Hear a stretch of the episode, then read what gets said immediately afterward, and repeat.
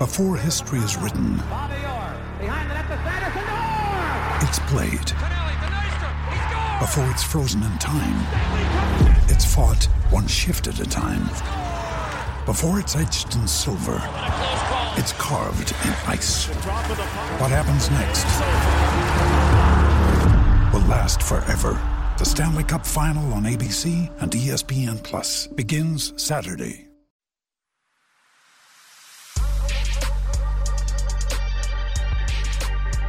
All right, we're back. It's another Carolina podcast, and it is full blown recruiting season. We are just a couple of weeks away from the late signing period, and South Carolina got a Spurs up from the class of 2021. So, a great opportunity to delve a little bit more into the class of 2021. Of course, you know, very early look ahead, but it's been such an eventful offseason for South Carolina. A lot of moves being made, both on the recruiting trail and obviously in their staff, which we've detailed at length over the last couple of weeks. And hey, probably worth noting, South Carolina did not have any staff changes this week for the first time since the football season actually ended. So we are going to be focusing pretty much exclusively today on the 2020 and 2021 classes for South Carolina. want to remind you real quick before we delve into rate review, subscribe to this and everything else on the Gamecock Central podcast network. Colin Taylor and I are rolling, got a lot of momentum right now in the hard foul. We'd like to think uh, that the momentum we're gaining is being mirrored by the basketball team. Colin and I have agreed that instead of Frank Martin playing, I mean, not playing, giving pump up speeches and stuff before games. He just plays back the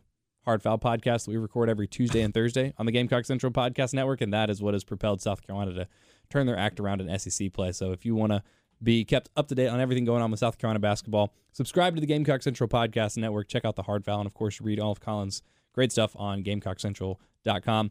Wes and Chris here with me as always, and guys, we'll start with the Spurs up. The South Carolina got late Tuesday afternoon, early evening from Atlanta Westlake's DeMarco Williams. He's listed as an athlete, 5'11, about 185. I'm guessing recruited as a defensive back. Seems like Travaris Robinson was his uh, primary recruiter. What can you guys tell me about what Carolina got with three star DeMarco Williams? Yeah, early uh, pickup for them there, 2021 class. Um, you know, I was struggling because he is the first, he's the lone commitment right now to the 2021 class, which would make you think he's the first. But when we were writing it, technically he's not the first because they had Lovasea Carroll committed, but now decommitted. So I don't know if DeMarco, if we get to say he's the first anymore or not. But um, he is the lone commitment right now for 2021. Um, you know, don't this one kind of came a bit out of nowhere. Um, you know, this is a guy. Uh, if you talk to him, you know, recently, didn't really sound like someone who was ready to commit. Didn't really sound like somebody that was focused on committing soon. And then uh, he visits South Carolina this weekend. I know Chris caught up to him, caught up with him after that visit, and um, you know, had a good time. Obviously, that's a, a program that I understand has some some pretty good talent coming out the next couple of years. Uh, they've got another guy, Jakai Leftwich, a big offensive tackle that South Carolina is recruiting that was also on campus uh, with DeMarco Williams this past weekend. Um, you know, this is sort of, he's listed as an athlete. He's that sort of 5'10, 5'11 mold, athletic kid's got pretty good film. Um, you know, w- w- anytime you have these guys, it's just going to be about how do they develop, um, you know, uh, how they develop their final year in high school. How does he develop when he gets to South Carolina? Um, you know, he's a, a three star guy right now. That's probably about right, but um, it, it, does get South Carolina rolling for 2021. Which, when you look, uh, you know, let's let's be honest, the class of 2021 in the Palmetto State is, is not very strong. So South Carolina's not going to be able to build their class around a big, you know, in-state crop. They're going to have to go to Georgia. They're going to have to go to North Carolina, um, Florida, Alabama, Tennessee as well. I think so. Uh, getting them on the board, getting a kid with some upside. Um, you know, we'll, we'll see what he turns out to be. Uh, is that his film right there you're watching, Chris? It is. Checking his film out right now. You know, plays receiver, um, plays safety. Um, you know, just looking at him, it looks like he could probably play, you know, anything from safety, nickel, corner. You know, might just depend on need or where South Carolina feels he, he fits in best. But, you know, if you look at him as a potential safety, you know, he's a willing tackler. Obviously, like you said, Wes, he's not the biggest kid, uh, but he, he can run. That's pretty evident on film. Um, he's willing to be physical, even though he's not the biggest guy. Um, he's good in quick areas. You know, he can move, he can flip his hips. So looks like a pretty good early pickup. And again, you know, I think some of the things that you mentioned with South Carolina, you know, coming off a, a less than stellar season, obviously the 2021 class in state being weak, having to go out and, and get some guys out of state and sort of trusting your eyes, trusting your evaluations early, I think is a, a good, solid early pickup for them. Chris, how are his hips as you're watching his film? They're good. I said he could flip them. Yeah. Oh yeah, you did. you can flip Okay. them. All He right. What- doesn't what is it, Mike doesn't Ma- actually listen to us when But, we yeah, talk. He's so he's focused on the next question. Yeah. Coming up with good questions. No, I'm coming just- up with good discussion points. But uh, like Mike May- Mayock would say, was he say oily hips? Oily. You have oily Oh, hips. That's a good thing. That- he, that comes, is- he, he comes up with some good ones. That is a Oh, weird man. phrase. Yeah, I like that. I, I think uh, you know, talking to some guys in Georgia this morning, um, he's got a little bit of dog in him, which you always want in DBs. Probably more, from what I've heard, of a nickel type. Um, could he maybe play all three, like Chris said? Yes, but I, I think ideally, not the guy you're going to put out on the edge on the island. More, uh, you know, put him inside at nickel, maybe maybe at safety as well. And and I think that's probably the best fit for him, at least looking at what he is right now. But I, you know, this is a guy I think we're going to have to wait and learn more about during camp season, see him a bit more. Um, I think this sort of came out of nowhere for for everybody. Um, you know, I, I don't think this was anticipated in the state of Georgia either. So uh, we'll see where this one goes. I, I think three star guy right now. That's probably about right based on what we know about him. Um, but you know, we'll we'll see.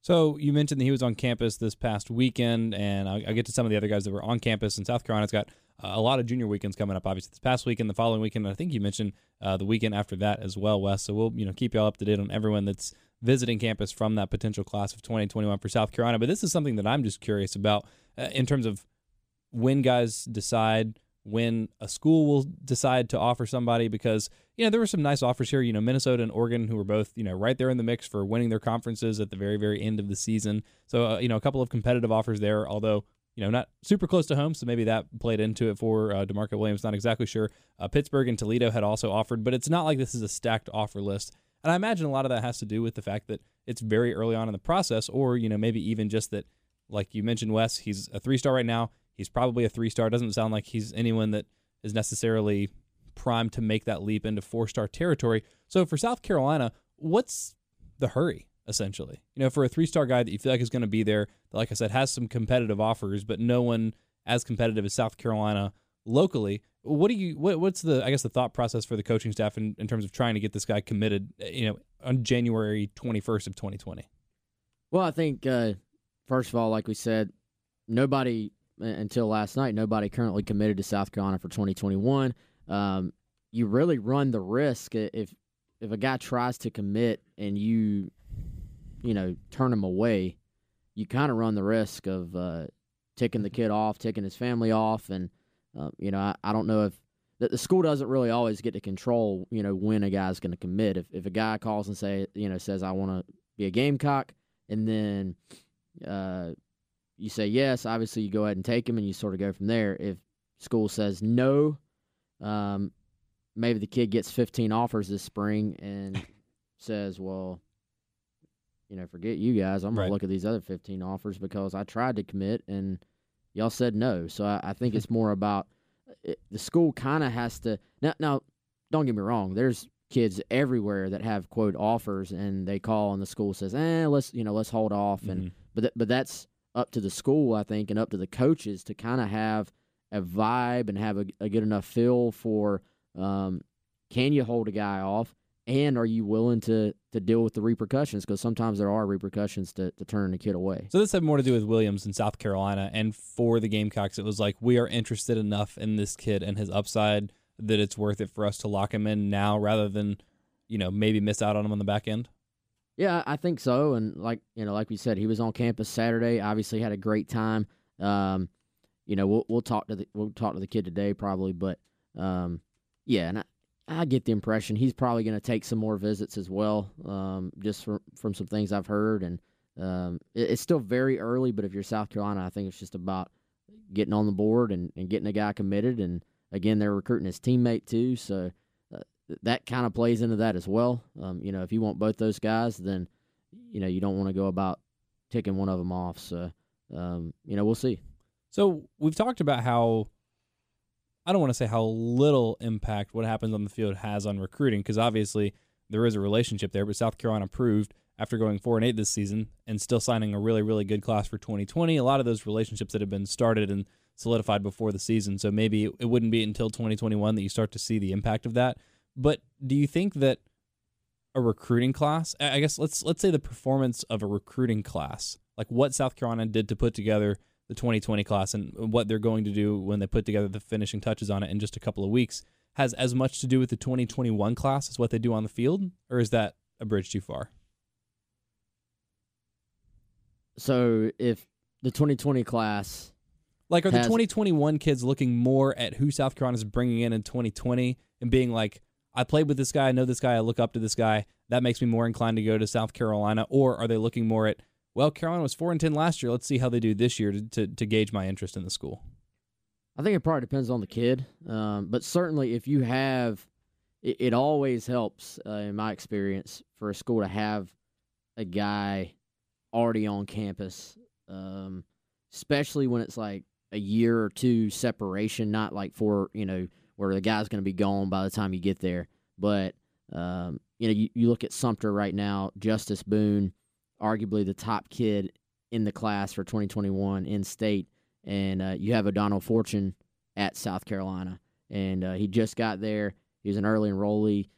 You now have a direct bridge to that kid, and you have someone on campus. Now, you know, frankly, that that can work against you too. If a kid gets there and he's not happy, and um, you know, it's not what he thought it is, then, then it works against against you. But I, I think you look at at Sumter, and you look at Justice Boone.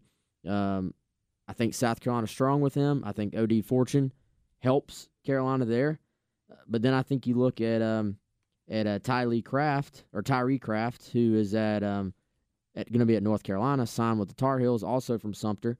He's going to be working in for North Carolina a bit, and um, I tend to think that it's probably too early to know what Justice Boone's going to do. He seems somewhat enamored with some of the out-of-state schools like a Florida, um, you know, Oklahoma because they're big names, but my gut feel, just talking with the kid and knowing that situation, I think it's probably going to end up coming down to South Carolina and North Carolina. That's just uh, that's me educated, you know, taking an educated guess a bit, but I, I don't think that it's a coincidence that you also have two teammates that he trusts and that he knows and he talks with, you know, at, at those two schools. So recruiting, every kid has something a little bit different that he's looking for, and then you have to throw in what are the what are the close but external factors, be it mom, dad, coach, uncle who's involved, you know, what where what are they pushing? What things are important to them? There are so many variables involved um, that that can affect a recruitment. But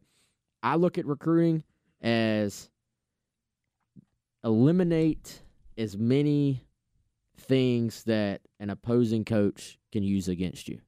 If the schools that recruit the absolute best have no negatives, um, South Carolina has a negative of tradition, and right now they have the negative of four wins. So if you're looking for if it's a kid that values tradition and absolutely wants to compete for a national championship, you're probably out with him. If it's a kid that wants to play early, do his own thing, just does not care about what happened 15 years ago, but says, okay, this is an SEC school. Facilities are now top notch. Um, great fan support, huge stadium, uh, great education. You're going to graduate. Um, then you're in the game with that guy. So, um, honestly, the schools that have like no, if you're if you're the school, eliminate as many. Getting the football ops building does that rem, does that directly land any single prospect? Probably not directly, but does that eliminate a possible negative that a school could have against you? Absolutely. Is that something you could point Mhm. to? Absolutely. So I I, I think uh, it all depends on the kid, but the, the more things you can strike out as being something someone can use against you, the better overall you're going to be able to recruit. or or you can you know like you mentioned the ops building that that's a tool that you can use to maybe get a maybe it pushes a kid over the top of you know I really do want to go visit there I want to go check that out Yeah. you know it's something that uh, like we we've seen a lot of people they sort of some people not all sort of equated the ops building with okay South Carolina should now immediately sign a top 10 class we, haven't seen any benefit from paying fifty million dollars from this building. But it has it is absolutely. I mean, we we can say for sure we've talked to these kids, their families, et cetera, a lot of other people about you know getting Marshawn Lloyd on campus for the first time. He raved about it. Um, that was something that maybe he would have visited anyway. We don't know for sure, but they were able to use that as just one tool to be able to get him on campus. And once he came on campus, he saw it, he loved it. Um, that was like Wes was saying, a different type of kid. Marshawn Lloyd was not a guy that wanted to go to a name brand program. Had he wanted to, building wouldn't have mattered as much. He probably would have loved it. He would have loved the visit. He'd still like Thomas Brown. He'd still like South Carolina. Probably would have gone somewhere else.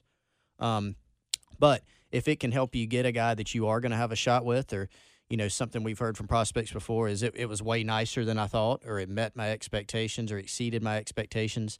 Um, you got to use those those tools. And Wes, you won the day for using external factors. Very Saban and Muschamp esque. I'll say is that is that the Word. that's the keyword for today? See how many External times we can fit that into the Yeah. podcast. Yeah, that's a good one. So, what do most schools' 2021 classes look like right now on January 22nd? Like All over the map. All over? All over. Are there the people map, that have yeah. already landed 10 commitments? Do most people have like two or three? Is Carolina behind the eight ball with just this one? Well, and not even talking about we'll, we'll dig through some of the numbers, but um, you know, even without looking into into the numbers, you know, you can just sort of tell. You know, South Carolina right now does not have as much recruiting momentum, I guess you could say, just in terms of, um, you know, committed numbers as some other schools, but also just you know some leans and things like that. And that's a natural thing to expect for a couple reasons. Number one, you know, coming off a subpar season. Number two, obviously, there's going to be some, um, you know, some chatter or whatever that those things don't affect recruitments as much if it's just some random guy writing a column about a hot seat rating and putting Will Mush. That doesn't matter as much when the president of the university comes out and says it. Then, then that has more of a tangible effect, which Old we've Bobby seen. C. Right. So we've seen that. So those th- those things can matter. Um, and, and you wouldn't anticipate, given all those factors, that South Carolina is going to be racking up, you know, ten top flight commitments here in in January for the 2021 class. Now, I think this spring and this summer will more tell the story because guys are committing earlier and earlier now. South Carolina a lot of times has, you know, half the class or thirty percent of the class committed by the summer, maybe more, maybe less, depending on the year. Um, will we see that this year? I don't really know. Right now, you couldn't project it, but it could get there this spring or this summer. Uh, Wes has some of the numbers for some of the. Yeah, I do. I think. um, I think it's kind of interesting. Sometimes fans that don't follow the day to day of recruiting will just look at that number and be like, you know, this school only has this many guys committed. This school, it's at, at any given point until you get towards the end. It's about are you getting quality versus quantity. I think now you start getting to the end. If you have five commits and it's almost signing day, that's that's you're in trouble. Then you're Southern Cal. Yeah, yeah, you're like, what? What is going on here? But uh, a lot of times it depends on when.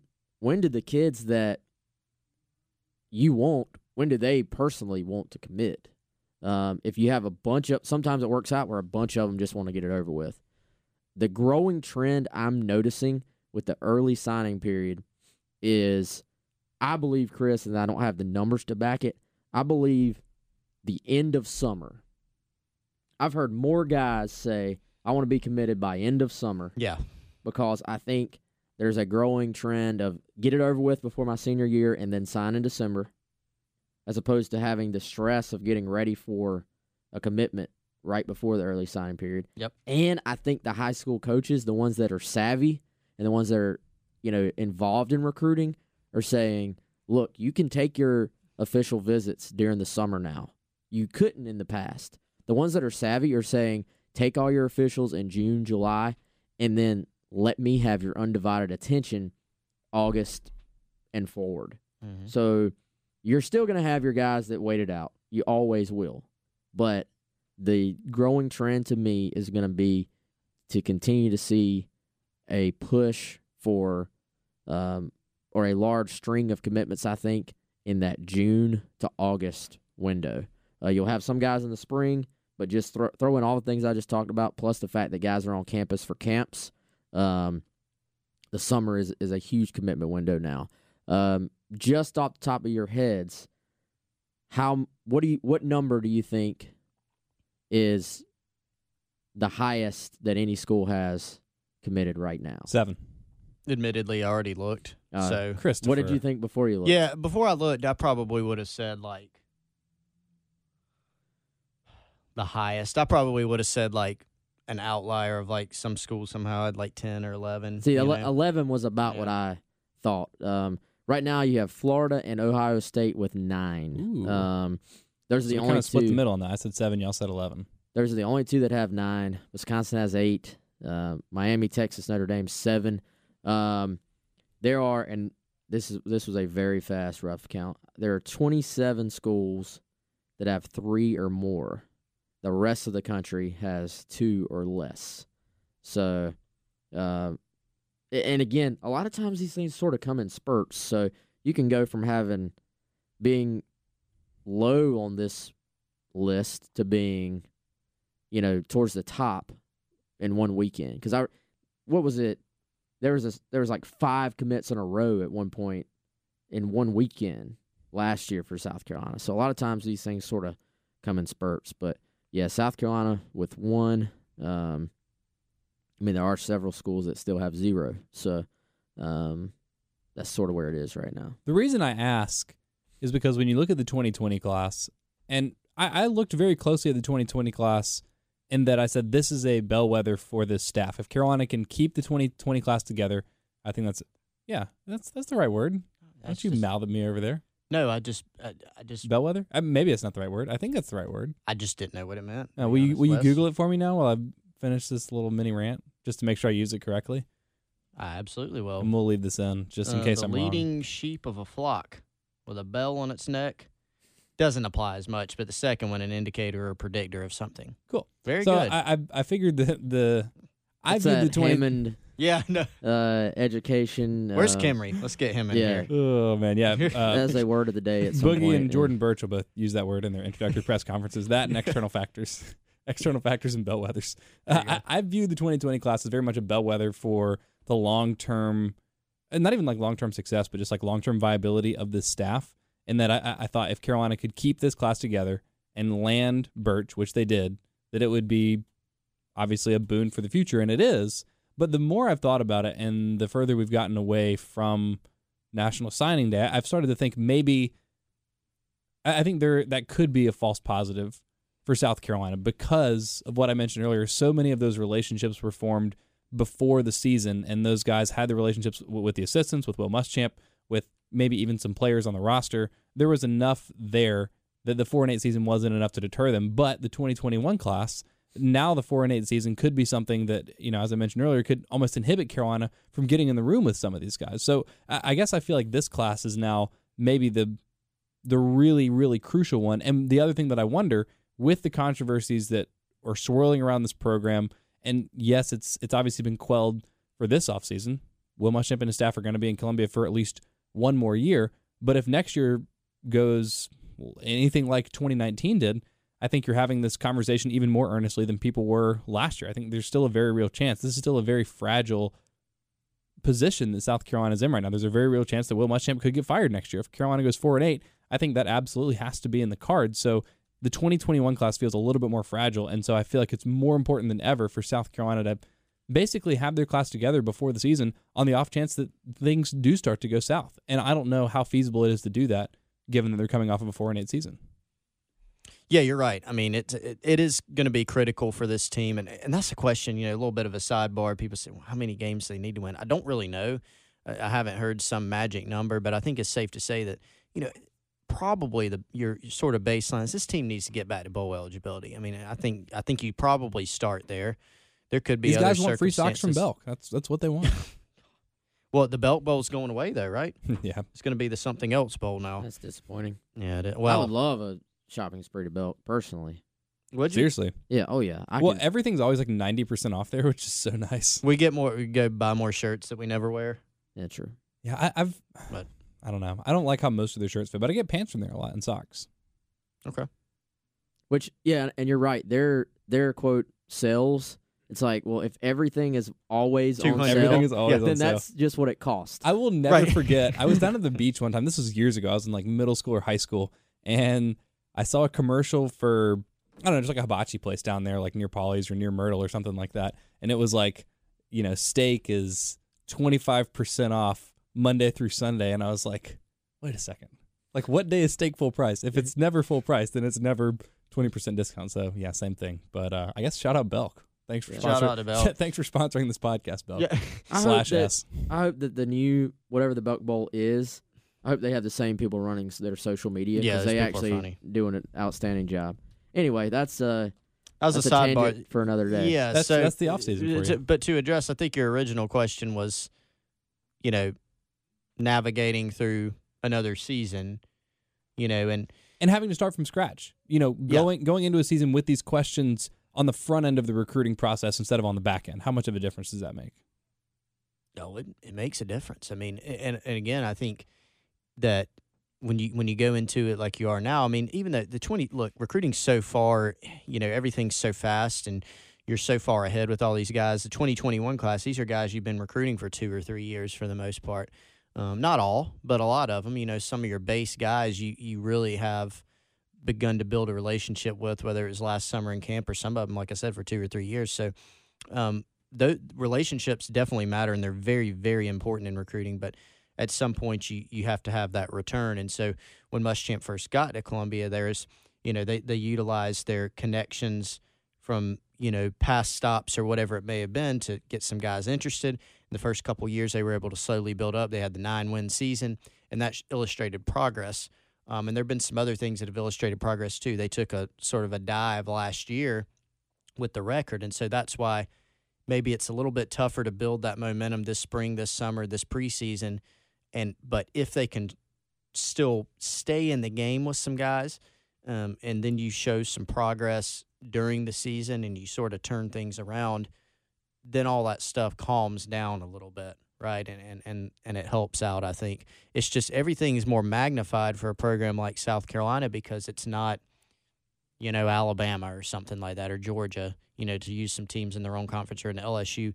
Um, it, it- it's not even you know Auburn, you know, uh, or anything like that. Where you know we've seen Auburn, even though Gus Malzahn's on the hot seat every other year on average, um, you know they're still able to generally recruit pretty well, A- and that's because again they can fall back on some of these things like tradition and trophies and And the fact The that they beat wins. Nick Saban more consistently than anyone has ever beaten Nick Saban. yes, this is That's true. a big one. That is a big one. And so um, I think all those things weigh in and, and it makes it more critical at a place like South Carolina. So the fact that I, I think, in my opinion, now look, the four and eight season, that was stuff created by the South Carolina football program, not by anybody else, not by, you know, we talked about some of the other external factors. It wasn't You know, our Bob- fault. Bob Caslen and and you know not having trophy. I mean, Will Muschamp has nothing to do with South Carolina's football history other than when he has been at the helm. He has nothing to do with that.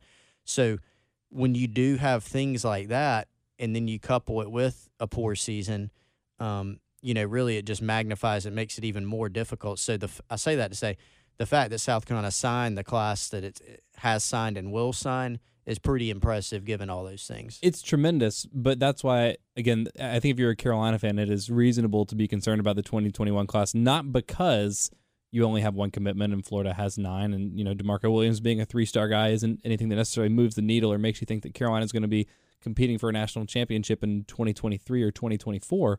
But even if Carolina is able to turn things around, if they're able to have the opposite of in the opposite injury luck they've had the last two years, and they stay completely healthy for the entire season. And Ryan Hilinski looks great, and you know Xavier Legette emerges as a legitimate number one or number two receiving options. All these things go out, and Carolina somehow turns the season around to eight and four.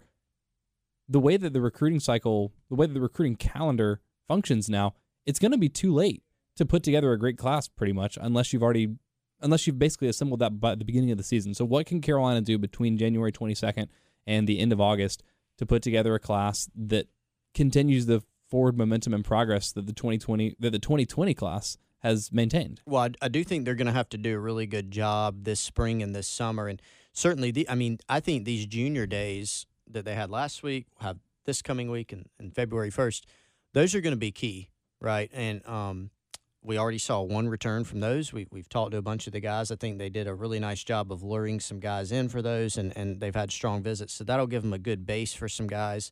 Um, you know, a lot of those guys they've already been recruiting or maybe even already had on campus before, but summer camp will be big.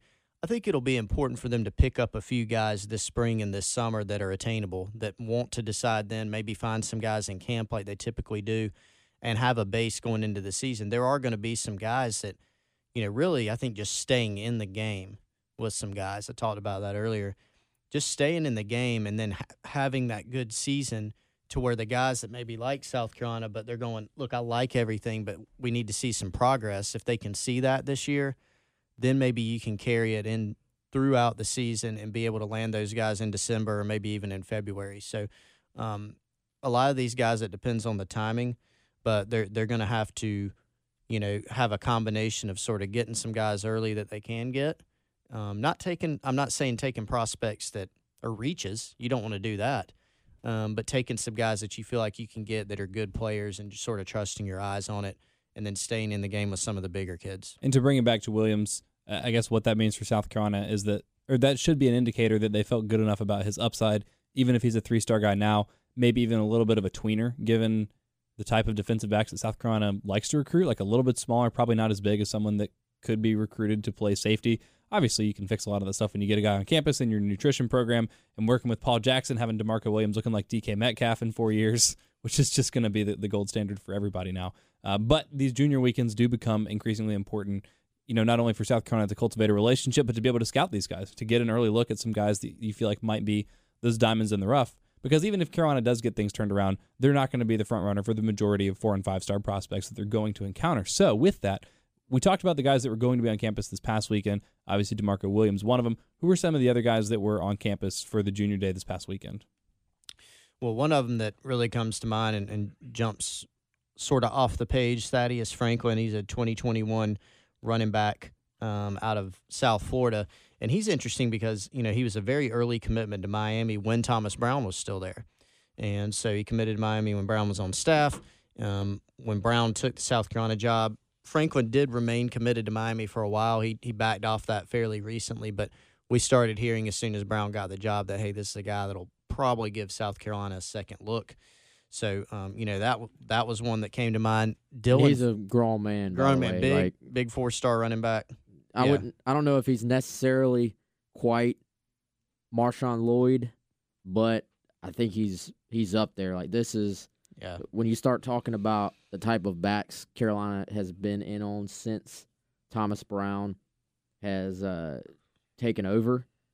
This guy's a dude. I, I think there's probably four or five guys in the class of 2021 at running back that Carolina's going to have a, a shot. They're obviously probably not, they're not going to land all of them. They probably won't land two of them, but if they can land one of these four or five guys that um, they've identified early on at running back, then they'll have a great class at that position to stack with Marshawn Lloyd. Sorry, go ahead, Chris. Oh, no problem. Um, you know, no, two, well, more than two, but a couple offensive linemen that come to mind. Cedric Nicely last Saturday from Georgia, teammate of Makia Scott, Gainesville, Georgia. He's a guy that South Carolina likes a lot.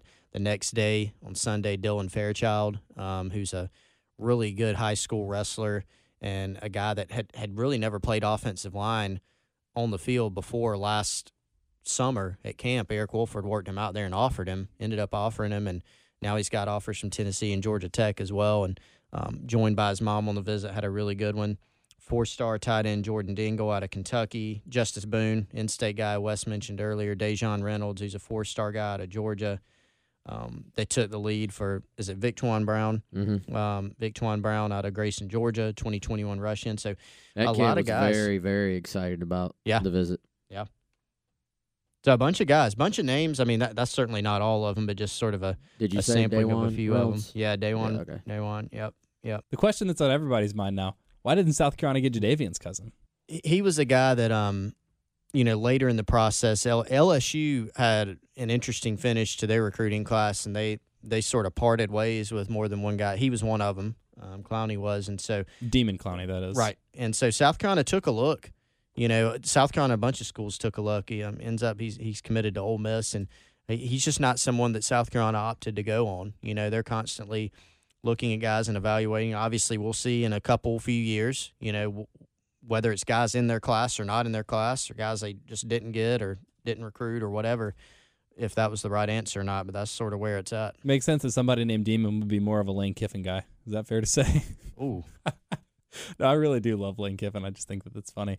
Um, and I, I don't know. I, I kind of feel bad for making fun of someone's name. I can't make fun of people's names. Pearson isn't a real name, or at least it's a last name. But I don't know. It's just, I, I guess, huh, that's just that's tough. That's really Yeah. tough. I, I'm sure he's a nice kid. But for a football, at least he's a football player. Right. You know what I mean? Like, yeah, yeah, that's true. It'd be different if he were like a stockbroker.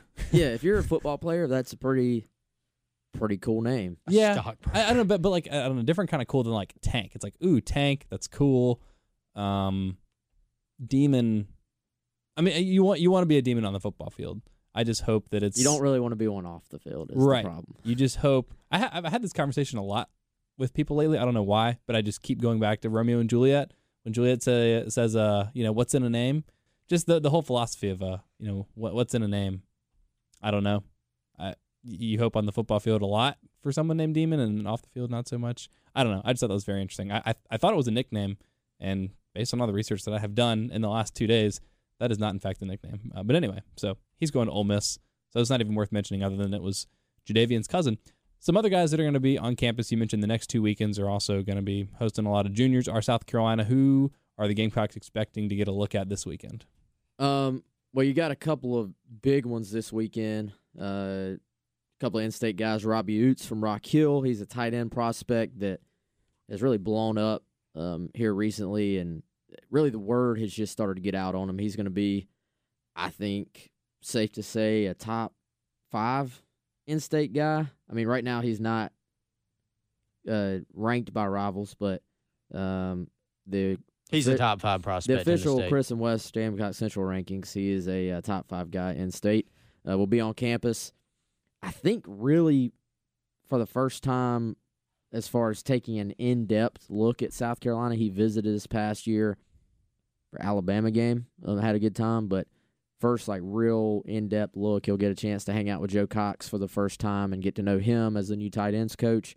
So I, I think a big weekend for for South Carolina with him. Virginia Tech has been very, very involved with him. Got in on him early.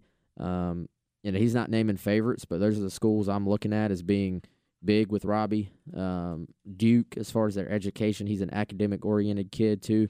So I, I think Duke is at least in the conversation. But big weekend for them with him. Um, Ty Ingram Dawkins, who's a defensive lineman out of Gaffney. There's been some switching around with his visit. He was a, originally going to be in um, I think this past weekend. Then he was going to be in February 1. Now the plan is for him to be at South Carolina on this Saturday. He was at Tennessee last weekend. He'll be at South Carolina this weekend. He'll be at Georgia on February 1. And um, another kid that's recruitment has just sort of taken off. Um, South Carolina uh, wants him. He's a priority target, I, I think, as far as the in-state guys for you know one of just a few priority in-state guys. So um, I don't really know how many other uh, guys are out there for this week. I, it sounds like the numbers might be a little bit smaller this week, but but we'll see. Um, there's the other kid, uh, Patrick. Uh, you remember the last Tukes. Patrick? What is it? Patrick Tukes, Yeah, big Patrick defensive Tukes, lineman. yep. Yeah, impressive Um, guy. They've recently offered him. They'll get him in on on Saturday as well. Um, he's out of Georgia. Um, a kid with some upside too. So those, I think, those are the three main three ones I know about right now that are like priority guys. Do you know of any other ones for this Saturday think right you, now? think you got it right there. I mean, I'm sure we'll have more this oh week. yeah, they'll they'll Oh, yeah. pop up, but um, that's the guys to watch right now. Obviously, keep y'all posted on everything going on with the 2021 class as we have discussed. This is a really, really important stretch for South Carolina and identifying those guys and developing the relationships. I don't know how many commits necessarily to expect in these next three weeks. I think anything that you do get in terms of a verbal commit's kind of gravy at this point, but this is when you have to really sow those seeds and say, hey, this team's not going to be four and eight this year. You want to come be a part of this program and come play with Jordan Burch and Marshawn Lloyd and Alex Huntley and Luke Doty and Rico Powers and Dominic Hill. And uh, hey, you know, you remember Makia Sky? Y'all used to play together in high school. So, you know, come play with your former teammate, be teammates again here at South Carolina. And obviously, we'll keep y'all up to date on all that right here on another Carolina podcast. And then for more in depth, blow by blow stuff, we only do this on Wednesdays. You know, it's it's kind of a you know scarcity principle. We want to keep y'all wanting more, so we, we can't do this every day. But if you do want recruiting nuggets every single day of your life, every single hour. GamecockCentral.com is where to go for all the best insider information. You got to subscribe for a lot of the good stuff. Uh, but if you want to try it out for a month for free and you've never been a subscriber to Gamecock Central, you can use the exclusive podcast code GCPod and you can be an insider on GamecockCentral.com for a month for free, for 30 days for free. I should say it like that. So if you do it in February, I guess you'll get the first 29 days of February and then the first day of March. So even more than a month if you do it for February. But yeah, GamecockCentral.com is the best place to keep up with everything going on with the 21, 2021 class for South Carolina. As far as the 2020 class, South Carolina is going to put the finishing touches on that here in the next couple of weeks. The late signing period begins two weeks from today, February 5th. And South Carolina pretty much knows who's going to be filling that out. And we'll have a full primer for you next week. But a couple of guys that have had some updates since we last spoke. And we will get started with the Boogie Huntley, Jordan Burch combo that so many people are so intrigued by. Y'all have a good piece up on the site, uh, the latest on Boogie Huntley.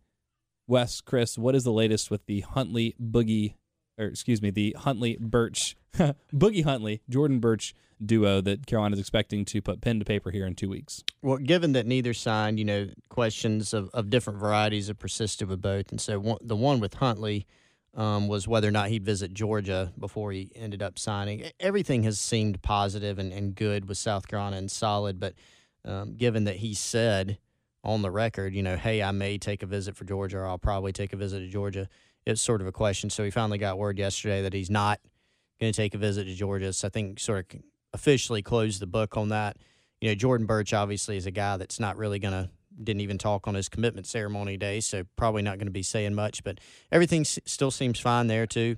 You know, the expectation is that those guys are going to both sign with South Carolina when the time comes, February fifth, and a couple really good in-state defensive lineman pickups for for the Gamecocks there. Not only are they good potential defensive linemen, good high school defensive linemen that project to be very good college defensive linemen, uh, but also pretty decent basketball players, is my understanding. I know Boogie's a lax player. Um, I actually coached him in church league basketball last year, so I've seen his basketball prowess up close and in person, uh, but a little bit different in church league than playing for an actual high school. Now, Burch has played for a while, and Wes, you got a chance to see both of them ball, what, last night? Yeah, I uh, was over at Hammond my second home these days, uh, checking those guys out. And, um, dude, for one, jo- Jordan Burch is a very skilled basketball player. Um, they actually beat Trinity Byrnes, which I, I believe, from what they were saying, what I heard just around the game, is a pretty good SCISA basketball team. And um, Jordan Burch actually plays guard uh, for for Hammond, but um, you know th- this kid is good. He's skilled. Uh, he made some plays, and uh, Boogie Huntley. Um, you know, I, I, don't think he quite has the basketball background that Jordan has, but he made some plays too. Made uh, you know, is pretty skilled with the ball himself. Uh, is able to use his wide frame to like back dudes down, and just dude, there was one play where it was it was kind of a loose ball, um, but Trinity Byrnes kid grabbed it and got both hands on it first, and uh, Boogie was just like no, I'm you're not grabbing this ball, and just literally grabbed it, and it was about to be a tie up, but he just snatched the ball away so fast that there wasn't a tie up. It was just like I'm stronger than anyone on this court, so I'm just going to take the basketball. What uh, was that? Offensive rebound, defensive rebound? Um, believe that was an offensive rebound. Okay, I was going to ask if he had any sick offensive rebounds because if so, I taught him everything I know about crashing the offensive glass. You know, he did mention that. Yeah, he you, did. Uh, I, I, figured he would. I, in I, the post game, I, know it made an impact. I, t- yeah. I taught him the Moses Malone move where you where you just kind of like drift under the basket, like almost out of bounds, and then you just back out.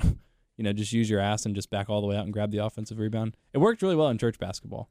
Um, but Will Muschamp has, has been specific about that. You know, liking to see how guys play other sports, and I mean, it's not it's not a, a crazy or, or, particularly innovative idea. I actually I'm reading a book right now. It's really cool uh, by David Epstein called Range, and it basically uh, the book starts with Tiger Woods versus Roger Federer and how they have incredibly disparate approaches to being at the tops of their respective games, and it's a really interesting look at basically specialization over the course of your entire life versus versatility. And his, I guess, supposition is that what Tiger Woods did, you know, having his dad basically make, make him play golf from the time that he could walk is sort of a, an exception, not the rule, and that most people, if you're going to be very su- successful at something, whether it's sports, whether it's you know business or whatever, it helps to have a very diverse background. So like Roger Federer didn't start playing tennis seriously until he was like 16 or 17 apparently, and even then they were like trying to move him up to like play higher levels of tennis, and he was like, "Nah, I'm just gonna play the lower levels so I can hang out with my friends." And then, you know, is the greatest tennis player of all time. And it sounds like Will Muschamp, has, you know, sort of believes in, in that approach, and obviously has no issues with Burch and Boogie playing basketball. I feel like some coaches would be a little bit leery that their crown jewels of their recruiting classes might get hurt. But Will Muschamp sees a lot of value in playing different sports and having a versatile skill set. Yeah, and mo- most of the guys, I don't, I don't know the numbers in front of me right now, but most of the guys that make it um, to a high professional level um, played multiple sports growing up. And, you know, I, I think especially sports like baseball, football, um, if you do the same movements over and over and over, like year round, you I think there's more and more research that says you wear down your, your muscles and you're more likely to get injured in specific areas for those sports because you're doing the same athletic movements over and over and over again. And these guys that um, play different sports, uh, you know, a lot of football kids are into basketball. You're seeing more and more, I think, football kids that also wrestle. Uh, football and track have always been sort of uh, um, grouped together as well. That I think is so good for a guy's athletic development to be able to do different movements and train in different ways. And then you know once they get to college, they can start to narrow down and focus on on just football. But, but that was fun, man. I mean, you look out there on the court, and for for Hammond, local private school, you had Jordan Burch, number one defensive end in the country, five star guy, everybody knows. Alex Huntley, four star defensive lineman.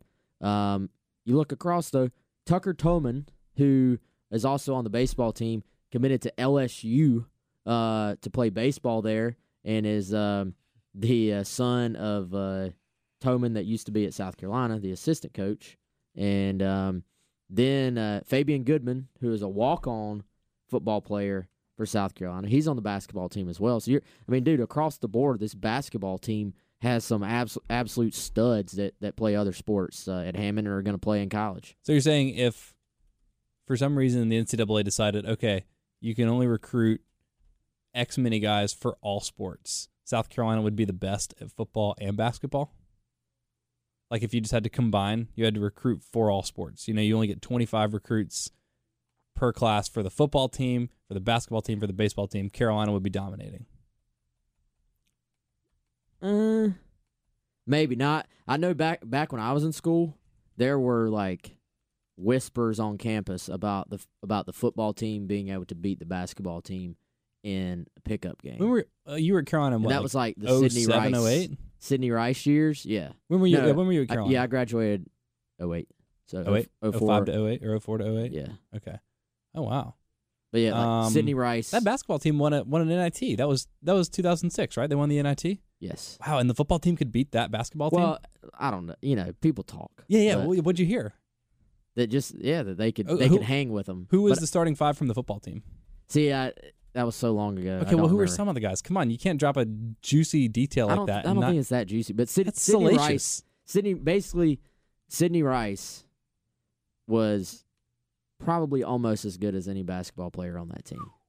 Man. I think was the big takeaway. That's like the South Carolina version of that uh of that scrimmage that happened in Barcelona when the Dream Team broke up and played apparently the greatest basketball game ever played. That's like the South Carolina version of that. Well, Just i- these like secret pickup games. if if you look at the the years where South Carolina was so good at football, um, you could have put together a heck of a basketball. You could you Like had Bruce, Ellington, and Jarrell Adams and yeah, um, Melvin Ingram. hmm Um, there's some other guys I think in that team that were really, really good at football that I can't, or at, at obviously good at football, at basketball too. Um, I think Chris has checked out on D- us on this. DJ DJ Swearinger was good at basketball. Oh, yeah, he still has the uh, he has a celebrity basketball Yeah, tournament every he year. was good. Um, well, I'm trying to think what year he was in the. Oh, no, no. yeah, he was like nine to twelve, right? Yes, he was Yeah. in the 09 class. So that would have been after you were. But DJ Swearinger was good. Cliff Matthews was good. Melvin Ingram was good. Melvin Ingram was good. I think Vic Hampton, I mean, Al, Supposedly Alshon good. was good. Alshon. That's who I'm. Duh. yeah, forgetting Alshon from was that good. Group. Um, Alshon was a monster. Gosh, there's some other guys. I can't think of some of the other guys. But you're also, you know, you're pulling from 85 scholarship guys That's to true. find five. That's true. You know, they I would love to see that. They need to make that happen at some point. Just just a friendly scrimmage between the football team and and and sell tickets. Five dollars a ticket. I'd yeah, go. DJ Swearinger. I know you have your thing. That that should be something else he does. Wait, I have my Five- thing. No, DJ Swearinger has his thing already. Oh yeah, yeah, yeah, his basketball thing. Yeah. But get five, you know, or get eight former Gamecock football players, and let's get eight former Gamecock basketball players, and let's let's see see what happens. I love it. What was y'all's approach? Were y'all one sport guys, one activity guys? Like y'all are sports writers now. Yeah, Did were y'all just one track? I'm gonna do journalism. Y'all basically did this in high school.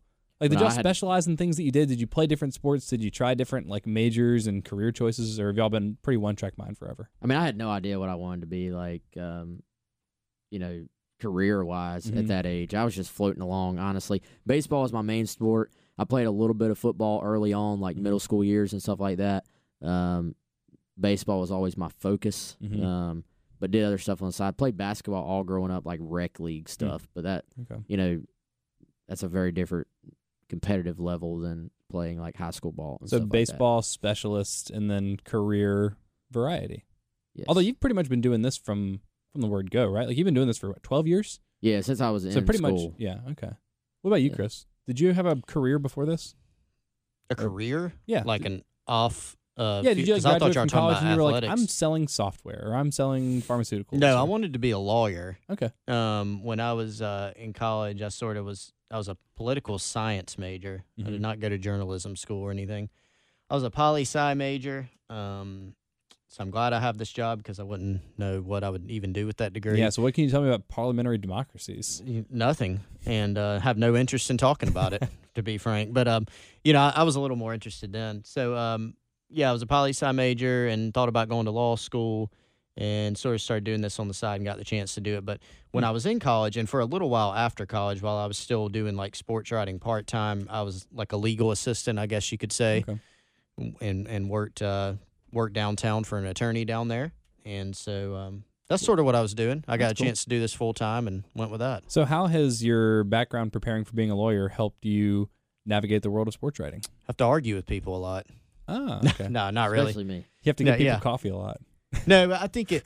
I don't. I don't know. Maybe just helping you uh, think. Uh, uh, maybe you know. I guess not that I never really trained to be a lawyer. Like I didn't go to law school. It's just something I thought about doing. Um, I was. I was interested. I still am interested in it. Um, I guess maybe that just the writing part of it, being comfortable with writing, being comfortable with language and correspondence is something that's helpful if you're an attorney. I guess. And your athletic career is pretty one track. Like you were a soccer guy all the way through, right? I didn't re- didn't play soccer really growing up. Really? I mean, early. I never. I didn't Most play in people high that school. play soccer in their in like their thirties played when they were Right. It's that's a hard thing to pick up later. I know, I know. That's why I'm still not all that great at it. That's why you keep at hurting yourself. Yeah, probably. No, I ran I ran track a little bit in high school. What was your event? Um, the 800 is what I ran. I was also not very good at that. Okay. I mean, I was adequate, Yeah. Serviceable. Yeah. serviceable. Very good. All right. So the life and times, the careers of Wes Yeah. Mitchell and Chris Clark. Uh, elsewhere in the 2020 class, talked about Huntley and Burch. Quick update on Zaquandre White. So White, uh, yeah, he um, that's been an interesting one to track. You know, obviously he put out sort of a commitment uh, announcement, I guess you could say, but we sort of got word right after that, the dir- immediate aftermath of it, that you know wasn't a done deal. And so where it's at right now is South Carolina still pursuing him. They still would like to sign him. Uh, it'd be a nice pickup for them, really. He's a guy that can really run. He's got some wiggle to him. Um, Does he have oily hips? yeah, I don't know if I go that far. Does he have external? I think that's factors? for DBs only. Yeah, external. Fa- he has had some external factors um, when he was at FSU and things like that. So, He's a bellwether. He leads the flock. but but still a guy that South Carolina like to sign. But the the deal is, you know, before you sign a guy, you want to check and see, you know, he's a junior college guy, so is he going to be able to transfer? Um, and so they have to check that out. It's nothing on South Carolina's end. They they have to sort of see the the final grades, for example, from junior college are not even in. Sometime soon they should be, and so hopefully we'll know more then. But still, sort of in a holding pattern there.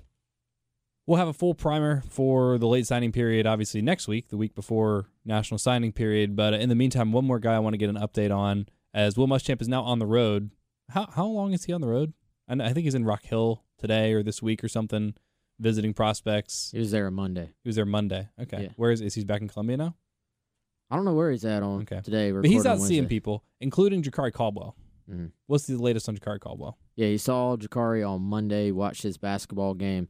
Um, really, that was, I think, another example of how high South Carolina is on Jakari Caldwell. Uh, Will Muschamp was at his basketball game. Offensive coordinator Mike Bobo was at his basketball game. Um, Joe Cox, who obviously new tight ends coach, but is going to take over Rock Hill. Joe Gocox. Um, Joe Gamecocks. Um, Uh, Didn't he change his Twitter handle? Is it Joe Gamecocks or Joe Yeah. Gocox? Joe Gamecocks. Okay, all right, cool. I knew he Uh, changed his Twitter. Yeah, that's a, that's a great. Um, That is 'cause good. most coaches don't really have like some creative Twitter handle. I feel. I think like. So Will's that's- is Coach Will Muschamp Yeah, that's or uh, Coach W Muschamp or something. yeah. Joe Gamecocks is pretty perfect. Yep. Uh, Bryan McClendon there as well. So you had four coaches go in. Um, these guys spent all day in Rock Hill watching basketball games. They watched Robbie Ouzts um, early that day. Then they watched uh, Omega Blake, South Point kid that does not have an offer from South Carolina yet, but that they're um, sort of evaluating. And then watched Jakari Caldwell play that night. Uh, met with his family, watched the game with his family, and um, uh, Jakari was actually on South Carolina's campus over the weekend as well for a uh, unofficial visit, and he's right now currently planning to make his decision on signing day. Uh, the big thing there to watch has been whether Clemson was going to offer. Right now, it looks like probably no offer from Clemson, and um, you know I've I've had my prediction in for South Carolina for probably a month now. Uh, still feel good about that. I think the Gamecocks are in, in great shape to add Jakari for uh, whenever he is ready to announce. Do you know where else Will is going in the next couple weeks and whom he is going to see? I don't. You know, I think this time's about. Um, you know, he he's been checking in on a lot of the guys that already signed too. He, uh, you know, I, I saw reports from Conway that he was at uh, Tonka Hemingway's game last week just to to catch up with him and watch. Um, I guess he was down meeting with Eric Shaw and his family. Um, was that this week or last week that that Shaw picture came out? Um, he was with those guys, so checking in on signees. Um, he he's already used his uh, visit, I, I think, with with Jordan Burch, but John Scott Jr. and Mike Peterson were both at Hammond yesterday watching those guys play basketball. So um, re- really, he's probably will have by the end by February fifth will have stopped in on all the major final targets and commits, and will have checked in at least at the high school of the top 2021 guys. He can't meet with the 2021 guys right now, but we'll have stopped by. He uh, last week he was at Greer, uh, which is home of uh, Raheem Jarrett and um, big wide receiver. Who's the young big wide receiver from Greer? Um, yeah, just a little Skinner, and um, I believe stopped by Gaffney, which is where Tyrion Ingram Dawkins, who we talked about earlier, is at.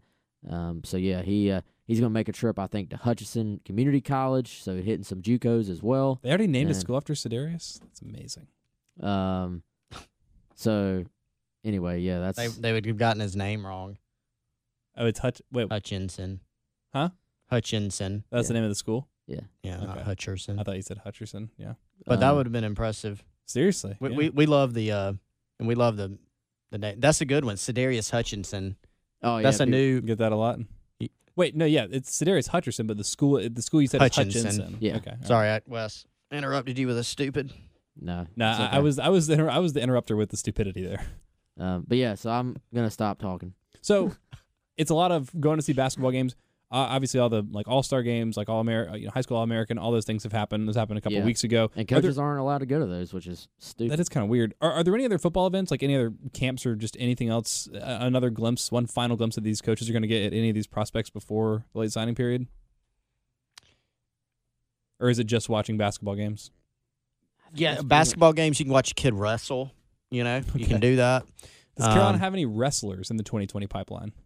2021, uh, Dylan Fairchild, who's an offensive lineman, is a very good wrestler, and so they, they scouted him That's good. wrestling recently. Um, so you can do that. You can go, you know, you can check out film on guys or go talk to their coaches, the underclassmen. You can go do that right now, or you can, you know, again watch them go play basketball. Um, but really, that's it. You know, until you know staff will continue hitting the road until the dead period, and then uh, the spring practice at the end of February, and then you know you get into the spring evaluation period. There'll be spring practice at certain places that you can go watch, and um, you know then in the summer in June, that's when you hit camp season. When's the next dead period? Don't have the date in front of me. Sometime in February. Okay. Well, it, it's Or- almost always. or no, right- it's- it's not the always- Sunday. It's the end of the Sunday right before February fifth. That's right. Yeah. The end of the Sunday before February 5th. So it's February. Because February fifth is second? National Signing Day, so it's it's 5th, yeah. always February 2nd. like that final Sunday Yep. before National Signing Day is the final day of the open. And it'll be a dead period time. until you mentioned you get to go. They get to go to spring practices, Yeah, they'll have spring, uh, spring evaluation period. and then is it dead again until the summer, or is it live again just through the summer?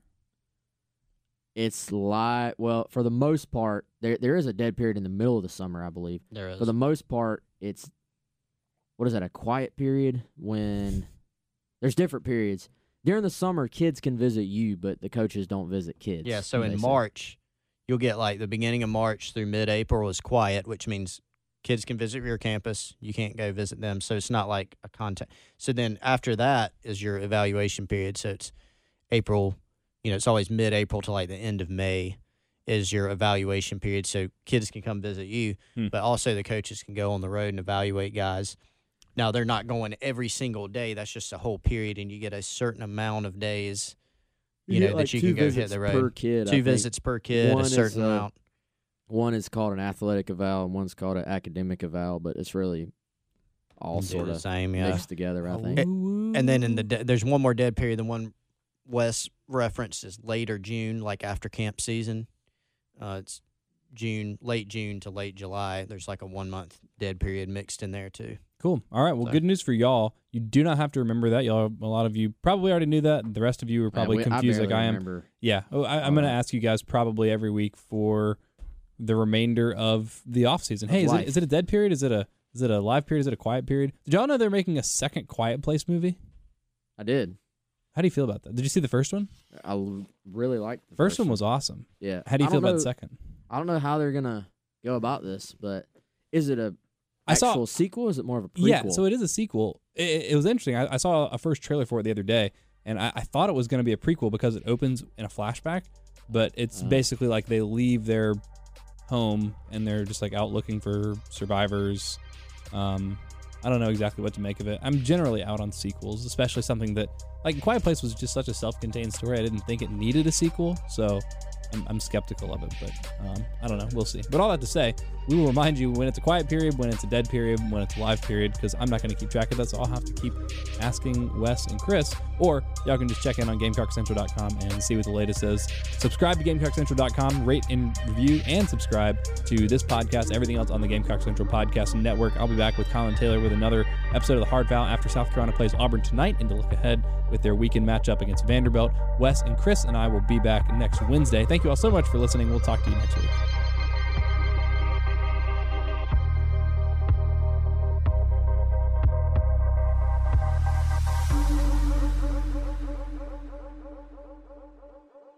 Anatomy of an ad. Subconsciously trigger emotions through music. Perfect. Define an opportunity. Imagine talking to millions of people across the U.S. like I am now. Identify a problem. Creating an audio ad is time consuming. Offer a solution. Utilize cutting edge AI. Imagine creating all that in under 30 seconds. Well, we did to create this ad. To learn more about AI in the audio industry, download the white paper from audiostack.ai